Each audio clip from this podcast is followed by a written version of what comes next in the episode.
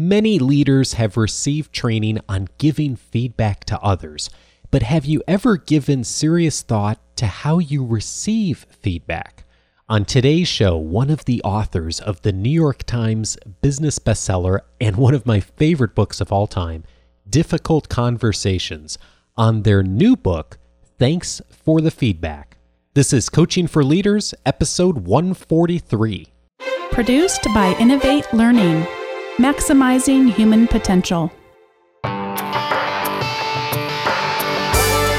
Greetings to you from Orange County, California. This is Coaching for Leaders, and I'm your host, Dave Stachowiak. This is a weekly coaching show to help us all be better leaders through improved communication, human relations, and personal productivity, the people side of business organizations leadership. I am so glad you're back with me for another episode, and I am just thrilled to welcome my guest today, someone that has been a big part of my development, even though I haven't had a chance to speak with her until today, because she is the co author of one of my all time favorite books. Difficult Conversations. And those of you who've been listening to the show for a while know that not only do I love the book, but it's on my list of the top 10 leadership books that will help you get better results from others. And when I heard that Sheila and her co author, Douglas Stone, were coming out with a new book, I jumped on the opportunity to see if we could get her on the show. And I'm so glad that she is here today. And Sheila Heen is the co author of the New York Times business bestseller Difficult Conversations. She's also the co author of the new book with Douglas Stone, Thanks for the Feedback The Science and Art of Receiving Feedback Well. And here's the best part even when it is off base, unfair, poorly delivered, and frankly, you're not in the mood. Uh, Sheila also teaches at Harvard Law School and is with Triad Consulting. Sheila, it's such a pleasure to talk to you. Welcome to Coaching for Leaders. I am delighted to be here. Well, I am thrilled to chat with you about this new book. And I, you know, I just love the premise of this book because so often when we're having a conversation about feedback with leaders and doing training and thinking about how to help people get better at this, um, my experience has been, and in fact, I've done it many times with groups, is to teach people how to give feedback better. And and that's an important skill set but you you guys have really taken a different perspective on this and have focused this book on how to receive feedback more effectively. And i'm curious what drove you to uh, look at it from that perspective? Well that is a great question. And and what i think now is what the heck took us so long to ah, figure that out? Ah, okay. Because like you we have spent the last 15 years, right, since Difficult Conversations came out, you know, traveling around the world helping leaders have their most important conversations and giving them some tools and some vocabulary and some skills to navigate those conversations more successfully because of course the the unpleasant surprise is that as you move up in organizations, you actually spend more and more of your time having difficult conversations. Mm-hmm. So you kind of need advanced skills. Yeah. And what was interesting is that as we were doing that, we start every session with every group having them list some of their most challenging conversations so that we can work on the real stuff. And every single time, 100% of the time, feedback was on that list. So in effect, we were working on feedback conversations for many, many years. And in fact, we took the usual approach, which is help leaders learn how to give. Mm-hmm and what and you know like you said there's lots to learn there. And and there's lots of ways that you can become more skillful and more persistent. Um, but we started noticing that that wasn't actually solving the problem. And eventually it occurred to us that the thing that was missing here was teaching people how to receive. Because at some point it doesn't really matter how much power or authority or skill or even persistence that the giver has really it's the receiver who decides what to let in and what sense to make of it and whether and how to choose to change. Hmm. Um, and so for all of us, including leaders, right, the feedback that we're getting, if you're on the receiving end, you're having all kinds of reactions. You're struggling with whether this is right or wrong. You're trying to figure out, um, what it means for you. And that process is actually a much different learning process than learning about almost anything else in life. Hmm. Fascinating. It, you know, I was thinking about our conversation uh, this week earlier, and I was thinking about you know how it is just such an obstacle. I think for for most of us to receive feedback, and it's something that's really hard. I, and I think back as much training as I've had on this skill. I don't know if I'm even that much better, Sheila, than I was 10 or 15 years ago at being able to receive feedback myself. I think about when I know that like negative feedback's coming from someone or I sense that it's starting, it it it it makes me nervous. I feel uncomfortable. It's like all the things I teach other people how to avoid, I still find myself doing. And I'm, I, oh yeah, do, yeah. Why why is this so hard for all of us? I mean, it seems like this should be something that would be really like on a logical sense like i should want feedback i should want to get better and yet it's such an obstacle for us isn't it well i think it is an obstacle and you know you and me both by the way in terms of my own reactions to the feedback for you. No i mean feedback for me. Yeah, uh, which is um, I, I really think that we have such conflicted feelings about feedback and conflicting experiences about feedback and that that really reflects the fact that feedback sits at the junction of two core human needs. On the one hand, we really do want to learn and grow, and that sense of getting better at something and, and achieving mastery is a big piece of what the research shows us makes us happy in life. You know, it's also why we take up hobbies in retirement, right? And it's why otherwise normal people stick with the game of golf because that occasional good round fools us into thinking we're getting better at it. But there's this second human need that runs right alongside it, which is the need to be respected and accepted and maybe even loved um, in our personal life just the way we are now. And the very fact of feedback suggests that how we are now isn't quite a okay. Mm-hmm. Um, and that the people in our lives, whether that's at work or at home, really would just like one more upgrade. And that's really threatening. So I think we have these conflicting experiences where, on the one hand, sometimes we get just the right piece of coaching, or looking back, we can see how we learned something that's been so valuable to us, and yet it came out of some of our most painful experiences. Ah, interesting, interesting. So, Douglas and you have put together um, a framework as part of the work you've done around this book of six different steps that can help us all to become better at receiving feedback. And would it make sense for us to look through some of these or maybe all of them and look at, you know, what are some of the things that leaders should be thinking about or really anybody should be thinking about as far as the receiving part of the feedback? I think that's a great idea and and let me add that the six steps really come out of three core reactions that we have to feedback. Um, one is a reaction or a trigger around is this true or is it not true about me? Right? Is it right or is it wrong? Um, and by the way, if I can find something wrong with it, then I can relax and set it aside and move on with my life. If there's something that's right about it, that's right about me, well, then I have to keep worrying about it. So we're really incented to wrong spot. And the challenge is that there will always be something wrong with the feedback that you get.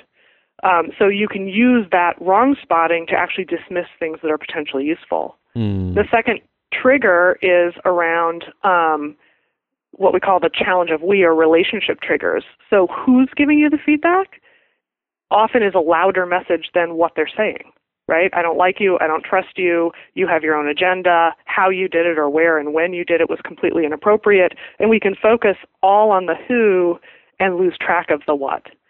And then the last is just identity triggers um, that uh, each of us is wired in a different way, and how I tell the story of who I am, as well as my particular temperament and wiring, has a profound influence on how I respond to feedback. Individuals can vary in their sensitivity to feedback by up to 3,000%.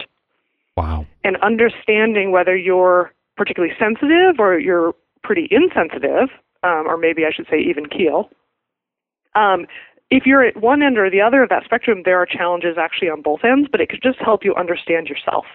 So the six steps really come out of taking a look at three core kinds of reactions that we have to feedback, and then what do you do about them? And I really hear the echoes of the things that you all talk about in difficult conversations and that as well too, of just some of the I, I think of the word contribution. You know, one of the points you make in difficult conversations is that you know it's it's not often that one person's 100% contributing to a difficult conversation and and the other person's zero. Usually there's some uh, you know maybe one person's 95 and the other person's 5 but there's still some 5% contribution that we're bringing. And I almost think about that from the standpoint of you know the true or not true. It's so easy to find that one thing that someone yeah. says that isn't true and then dismiss everything else when in fact they may have some really really valuable information for us I think that's right. And you know what? Their feedback might be 90% wrong. But that last 10% might actually be just the thing that you need to think about in order to grow and change. And particularly for people who are coming into leadership positions from a role where you are the smartest person in the room and you do have all of the answers. And now suddenly you got promoted into a role where your job isn't to have the answers anymore necessarily. It's actually to manage other people. And nobody tells you that that's actually a completely different role and a different set of skills. And so your ability to learn quickly and accelerate your own learning in that role um, is crucial to succeeding in that role and continuing to succeed as you move through you know future roles. And so this book was really designed how do we actually take control of and accelerate our own learning? So we're not dependent on waiting for the perfect giver to come along I, I love that you guys do that with your writing is that it's so accessible and practical. I've had so many people over the years say, you know, difficult conversations was a read that absolutely helped me in my professional and personal relationships immediately. And I think that one of the things you do is you really break it down and make you know, pretty simple for people to apply it. Not always easy, but simple as far as the, you know, here's the step that you would want to take. Here's the things you'd want to be considering about in these difficult situations. And so, uh, so let's look at some of these because I, I, I love this model that you've put forth. And so the the first thing that you um, you you mention in these six steps is know your tendencies. Tell me more about that. Yeah, so we took a look at um, some of the neuroscience and isolated three different variables that influence your own reaction to feedback. So the first is what we call baseline. In the literature, it's sometimes called set point. And the idea here is that there's a there's a level of satisfaction, happiness, or unhappiness that you gravitate back to in the absence of life events. And so if the scale is 1 to 10, some people just live their life at 9 right? They're just unbelievably cheerful. The smallest things make them happy. The biggest things make them even happier. Um, other people live their life at two. Um, they're chronically sort of dissatisfied, and it's just the way that they're built. And the reason that matters for feedback is that, particularly if you have a low set point, positive feedback can be muffled for you. It's a, the volume on it is turned down. You don't have as much reaction to positive feedback. So it's harder for you to use positive feedback to balance negative feedback oh, because the negative feedback volume is going to be turned up. Got it. Got uh, it. Interesting. Yeah. So second variable then is swing. So how far does positive or negative feedback knock you off your baseline?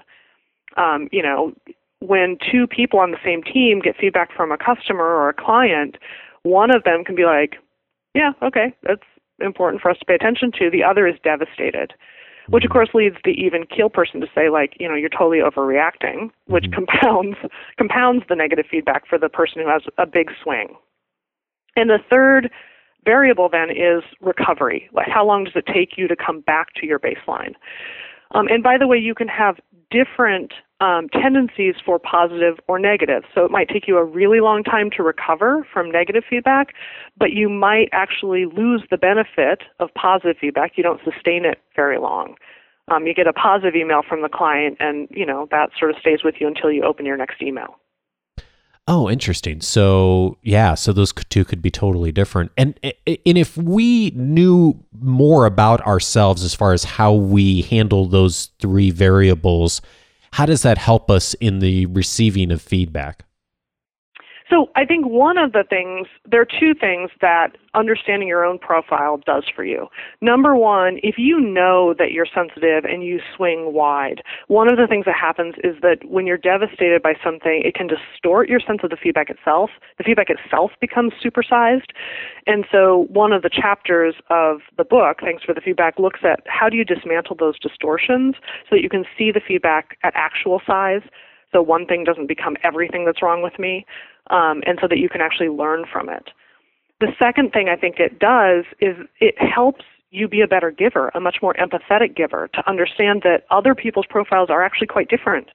And for those of us who are pretty even keel, and this shouldn't be that big a deal, understanding why, when we're direct with someone else, they're devastated by that mm. actually opens up a conversation between us about how can I, as a leader, best coach you on my team um, because you're very different than I am. So I actually need your help for me to be able to help you.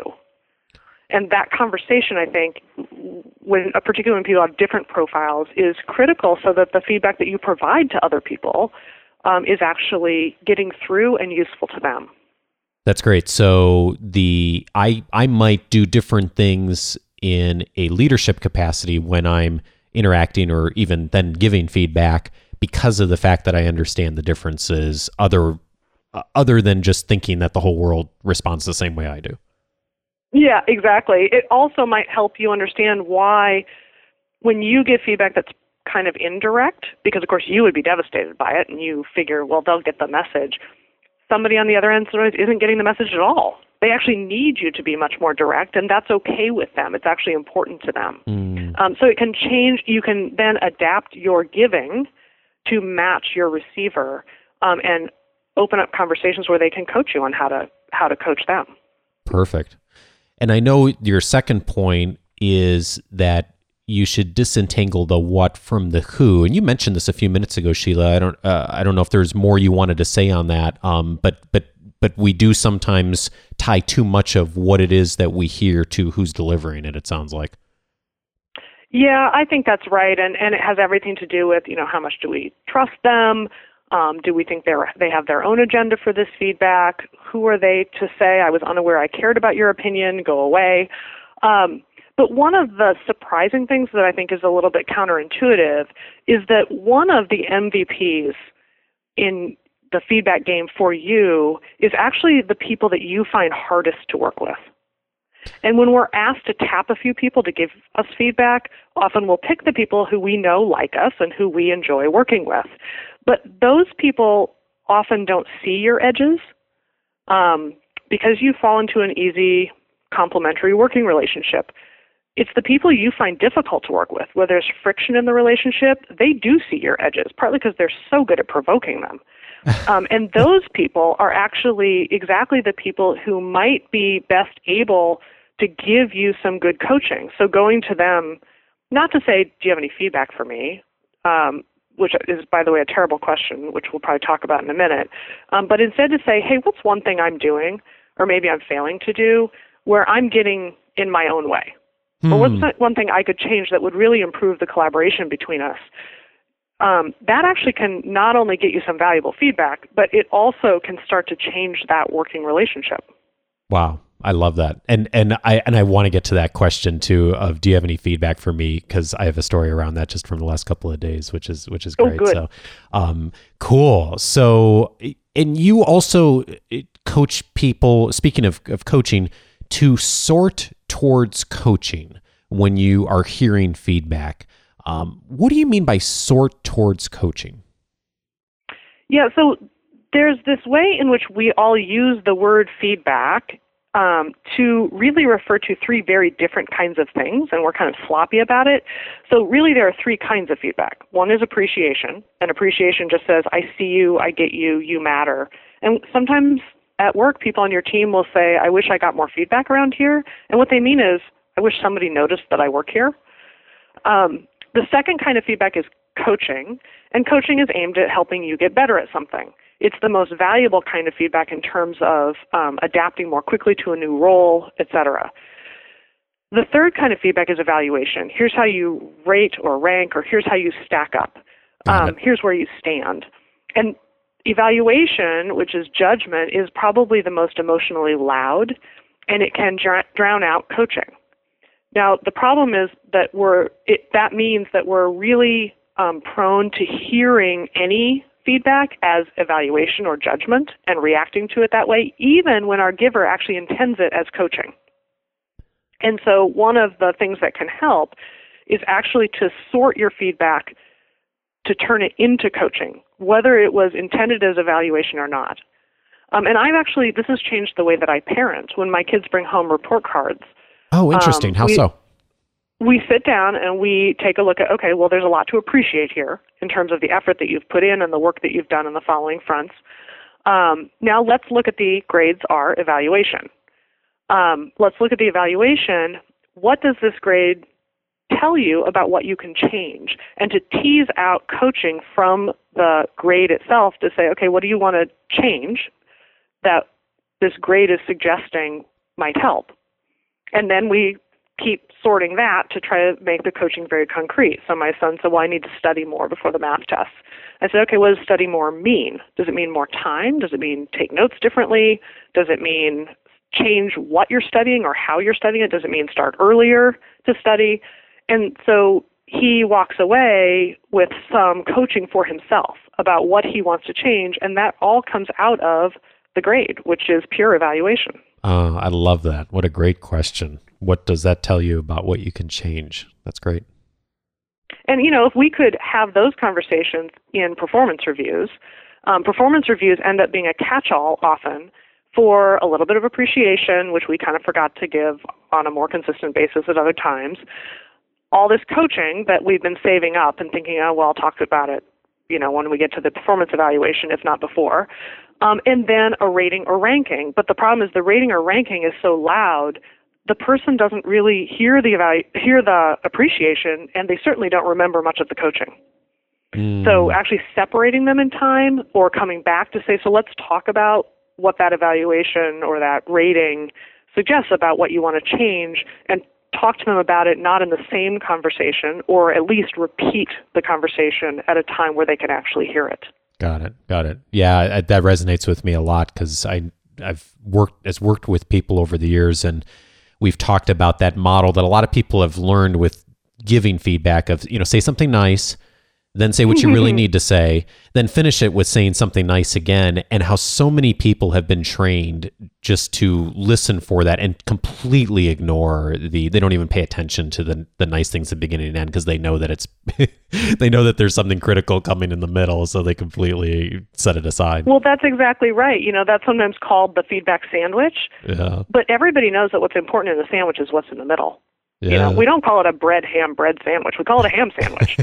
So they know that the real meat of this conversation is what's in the middle. And and the, the authenticity, even if the positive things before and after are genuine, they get dismissed because they're assumed not to be genuine. ah ah fabulous okay so you also say unpack the feedback how does that how does that play into the sorting toward coaching Well, most of the feedback that we get, and you know, you can tell me if you've had a different experience in the world, but my experience is most of the feedback we get comes in these really vague labels.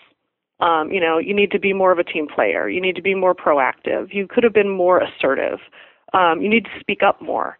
And um, what that means in terms of, okay, if I were to take your feedback, what is it that you want me to do differently? I need to be more of a team player. What does that exactly mean? Does it mean I'm turning down opportunities to help someone else that I should be taking? Does it mean I should be including other people on my own projects? There are a hundred different things that that could mean. And if you really want to understand your feedback, you need to understand two things.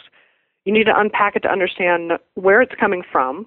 What was it that you saw me do or failed to do that leads you to say I need to be more of a team player? Um, and I need to understand number two, where is it going? If I were to take your advice or your coaching, and I'm I haven't decided yet, um, what is it that I would do differently so that you would know I was taking it? And either of those makes it almost instantly more, much more concrete. And so I'm often instantly wanting to decide is this good feedback or not good feedback, and pausing that to understand the feedback first.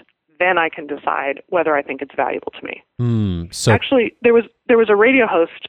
Here's an example of this. There was a radio host who got feedback that he needed to be edgier on the air, and he was really upset by the feedback and felt like, oh, that's just not who I am. And he thought about it for several days, and then he went back to say, like, I'm not going to take your coaching. And it suddenly occurred to him he didn't actually know what they meant by it. So he said, by the way, what do you mean by edgier on the air? And the person said, you, well, obviously you need to be more emotionally vulnerable on the air. And that was just not what he was imagining. He was imagining like I need to pick fights with people and I need to use swear words and figure out what I'm allowed to say on the air. Being more emotionally vulnerable actually was more in line with who he happened to be. So it he actually then had to redecide. Now that I understand the feedback, what do I think of it? So it's, it's that's a great example, and so it's it's almost the courage for us when we're receiving that coaching or the evaluation to have that courage to ask that second question if the communication we're getting doesn't seem real clear or vague of can i would you share an example with me? Or you know if i made this change what would look different? That type of thing uh, produces a much more per- productive conversation it sounds like. And it really requires you as a receiver to be a much more active participant to say, okay, hang on one second. I'm just curious about something. You mentioned whatever, being more assertive or speaking up more in the meetings. Were there moments? Tell me, were there moments you thought I should speak up that I didn't? Tell me about those. Or how would I decide if this was a moment to speak up? So you're just having a higher quality conversation with your giver. That's the real goal: is to improve the quality of the conversation, so that then on the backside you can decide, okay, what do I want to learn from this? Mm, love it. So you ask all you also advise people ask for just one thing instead of asking for feedback generally. And I read this 3 or 4 days ago, Sheila, when I was preparing for our conversation and you say in the book, you know, don't ask the question, do you have any feedback for me? And I and as I read that I was like that is the question I ask all the time when I'm with people you say instead what's one thing you can you see me doing or failing to do that holds me back? And so i happened to be sitting with a client yesterday and had facilitated a online training. And i always ask for feedback afterwards but it's usually the general question and i rarely get anything that is really helpful as far as what to do differently. And instead i ask this question this time what's one thing you see me doing or failing to do that holds me back. And he had a great specific suggestion. He's like, oh, you should do this differently. And he never said that before. So it wasn't about him at all. It was entirely about how I had asked the question. So I, would love to hear more about how you've, uh, where this came from and, and how you've seen people benefit from that. Oh, I love that. You did such an amazing job. And it's fascinating that it was with someone who you had asked for feedback from Oh yeah. Past. Oh, many times. So it many was times. completely the nature of the question that changed his response. Totally, all about me, not about really him at all, which is which was really cool. Yeah, it's really cool. So one of the things that prompted this um, advice to change from "Hey, do you have any feedback for me?" to what ask for one thing um, is the observation that while feedback is sometimes called holding up a mirror for someone else, there are actually at least two kinds of mirrors. Um, there's a supportive mirror. A supportive mirror shows you, you know, under flattering light when you're at your best. Um, and then there's an honest mirror, which shows what you look like right now when you're actually really not at your best and you have something you could learn. The question we actually need both kinds of mirrors. We need supportive mirrors to reassure us when we're feeling overwhelmed or discouraged that this piece of feedback or this mistake that we made is not the whole story about us.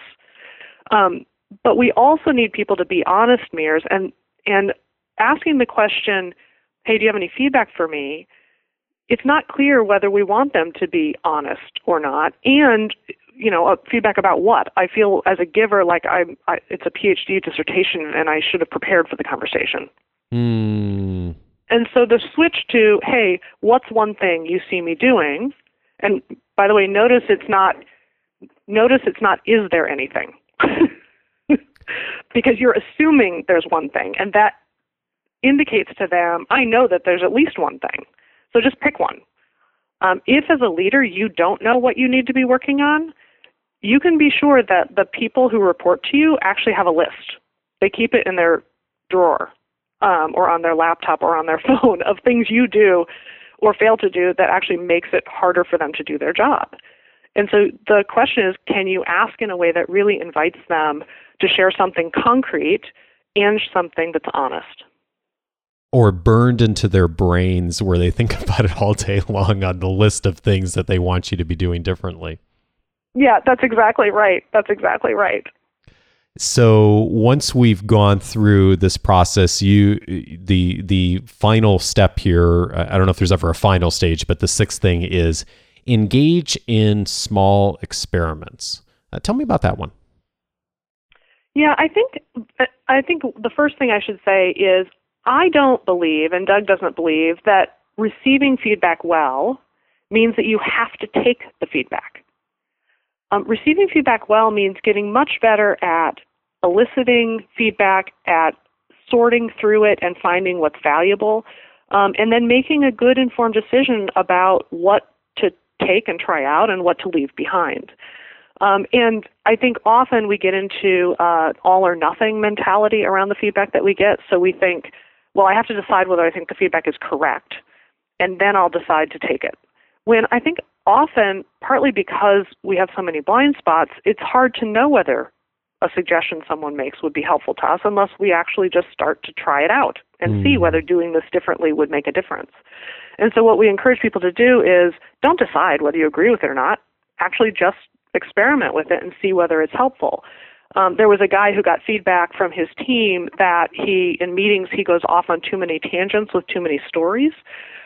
Um, and he was wrestling with the feedback because he knew from a couple of other team members, different team members, that they actually found the tangents and the stories very helpful to illustrate what he was looking for. And so his argument was, well, but other people like that style, so therefore the feedback is wrong. And um, I don't think that it's an either or proposition. First of all, of course, people have different preferences, but also it could be that he could do half as many tangents and stories and meet the needs of the person, the people who find that helpful, but be less frustrating for the people who want him to stay more on task and more sequential. And so I suggested to him maybe you should just experiment with implementing this in smaller ways and see how it goes rather than feeling like you have to make a big all or nothing decision. Hmm, interesting. So it's, it's it's we don't have to literally change everything about how we're doing something. We could try it out in a situation or try it out with one particular interaction and just see what kind of see what happens from doing it that way. I think that's exactly right. And and then we can decide for ourselves, do I want to keep doing this? Do I want to adapt it in some way? Um, is it important enough? And you know, your giver will always underestimate how hard it is to change because it seems simple to them. And by the way, when we're giving other people feedback, it seems simple to us that changing this is not that big a deal. But we know on the receiving end that changing anything is a lot of work. So small experiments also just lowers the stakes and lowers the bar on actually getting some traction. It really is true what you've said, how often we do really take it as an all or nothing thing. I'm just thinking of things that have happened in my career or people I've observed and either it's it's everything or nothing and rarely do you see people do what you've just articulated, which is, well, let me try this out for a meeting or a day or a week and just see what happens. And it, I think that's really profound, uh, that perspective on it. Yeah, I think that it's helped us. And so everything in the book comes from real people um, that we've worked with and also the things that we've found helpful and other people have found helpful um, which is maybe why it takes us so darn long to write another book. I mean, what what the heck have we been doing for 15 years? Well, what we've been trying to do is learn something new. Um, so that I, I love that when actually. We finally I love do that you've been come out there doing to, it. Okay, we have something that we think may be valuable, but we're totally in it with you because we struggle ourselves with receiving feedback, and here's what's been helpful to us. I, I love that you mentioned that because um, the the question I'd love to leave our conversation with is you know you've you've just done some amazing work with uh, mapping out difficult conversations and feedback and so many people have used the writing that you guys have done to really do some amazing things and really think through their relationships and to be able to dialogue more effectively. And so I, I imagine it it must be both really exciting but also challenging of like thinking okay now how do i incorporate this personally too? And so i'm, I'm really curious just um, before i let you go what's what's over the last 10 15 years of this journey you've been on of writing the books and, and working with people what's been the biggest lesson for you personally sheila that has been helpful either personally or professionally with something that that that you've all discovered? Boy that's such a great question. Um, I think that what I'm much more aware of and more acutely aware of um, increasingly over the years is how much further I have to go in terms of learning. Because I think 15 years ago, when Difficult Conversations was published, I thought, well, you know, we really figured something out that's valuable, and, and now we're done. And by the way, that means I'm done because I know what I'm talking about now and I know what I'm doing. And of course, life immediately disabused me of that fantasy. Oh, and, yeah. Yeah. I don't know if you've had that experience. Oh, for sure, daily. Yeah. How, So- how did it so happen for you? Was there was there one incident or moment where you were like, "Oh gosh, I don't I don't have that figured out," Well, over the years working with clients, you know, n- you feel like they're hiring me to have instant answers. Um, and learning over the years, actually, they're hiring me to help them think through the questions um, and to have good instincts. And I'm getting better and better questions or more and more insight. And, you know, I've come to Hmm. appreciate that actually five years from now, I'll be a lot better at this than I am now. And I don't even know what I don't know yet. So that I've, I think the feedback book really comes out of the observation that we're never finished. Um, and having a growth identity, which is I, I actually need accurate feedback because that tells me what I need to work on next Hmm. um, totally lowers the stakes on feedback because it's not giving me a verdict about whether I'm good or bad, competent or incompetent, a good leader or a failure as a leader. It's just telling me what's next on my journey. That's that's fabulous, and it, it, it's so much the story of leadership too. We go, a lot of us go into leadership management roles thinking that we now have a responsibility to know more of the answers, and the reality is, as we discover as we do more of it over time, is really what people need is to have better questions and have someone who can facilitate a dialogue and really help to um, be be that person that asks the right question versus has the right answer. So it's it's such it's such the story of leadership, isn't it? I think it is, and, and this book really is designed to equip people to take charge of and accelerate their own learning. Um, and partly because the research shows that those who go out and elicit negative feedback, and what they mean by that in the literature is you're not just fishing for compliments, you're looking for what's the next thing I could do better. Um, those people adapt more quickly to new roles, they report higher satisfaction at work, and they get higher performance reviews. So this is a set of skills that's learnable and that actually enables you to take charge of your learning, but it also changes how other people see you. And that's profound. Well, I am going to give you a verdict, and my verdict for you, Sheila, is you're doing awesome stuff in the world, and I'm so grateful for the work that you and Douglas have done around this book and difficult conversations because it provides so many of us who are out in the world with a really powerful and simple framework to help people to be more effective. So thank you for the hard work you've done. I know I know how much work goes into putting together the material you've done, and uh, and thank you for the the gift you've given to leaders. It's it's a valuable one for sure. Thank you so much for the conversation. You know, we're all in this together, and it's so rare that we actually get to talk about it.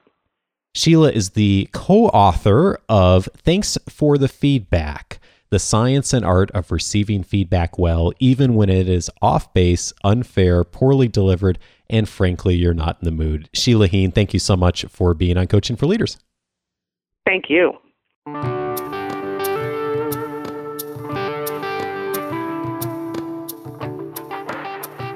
I really want to thank Sheila for her time today, and I'm so grateful for the actions that she outlined of the things we can do, the real practical things that we can do to get more out of the feedback that we receive. And a lot of things here that I think just about all of us could take action on. So, my challenge for everyone here is to choose one of those things. What's one attitude change you could make today that would help you benefit more from feedback? Pick something that Sheila mentioned in this conversation and apply it. And if you do, I'd love to hear what you find is helpful, uh, much like I was speaking on the interview of having tried one of these tools already and seeing a great result come out of it. So that's the first thing to do. And then, secondly, I, I know many of you share this show with uh, your teams when you find topics that are helpful. And this is one of those conversations that it's a little awkward to send someone a link for something that says, you know, uh, how to receive feedback better. Because if I got a link like that from someone, my first thought would be, hmm, maybe they don't think I receive feedback very well.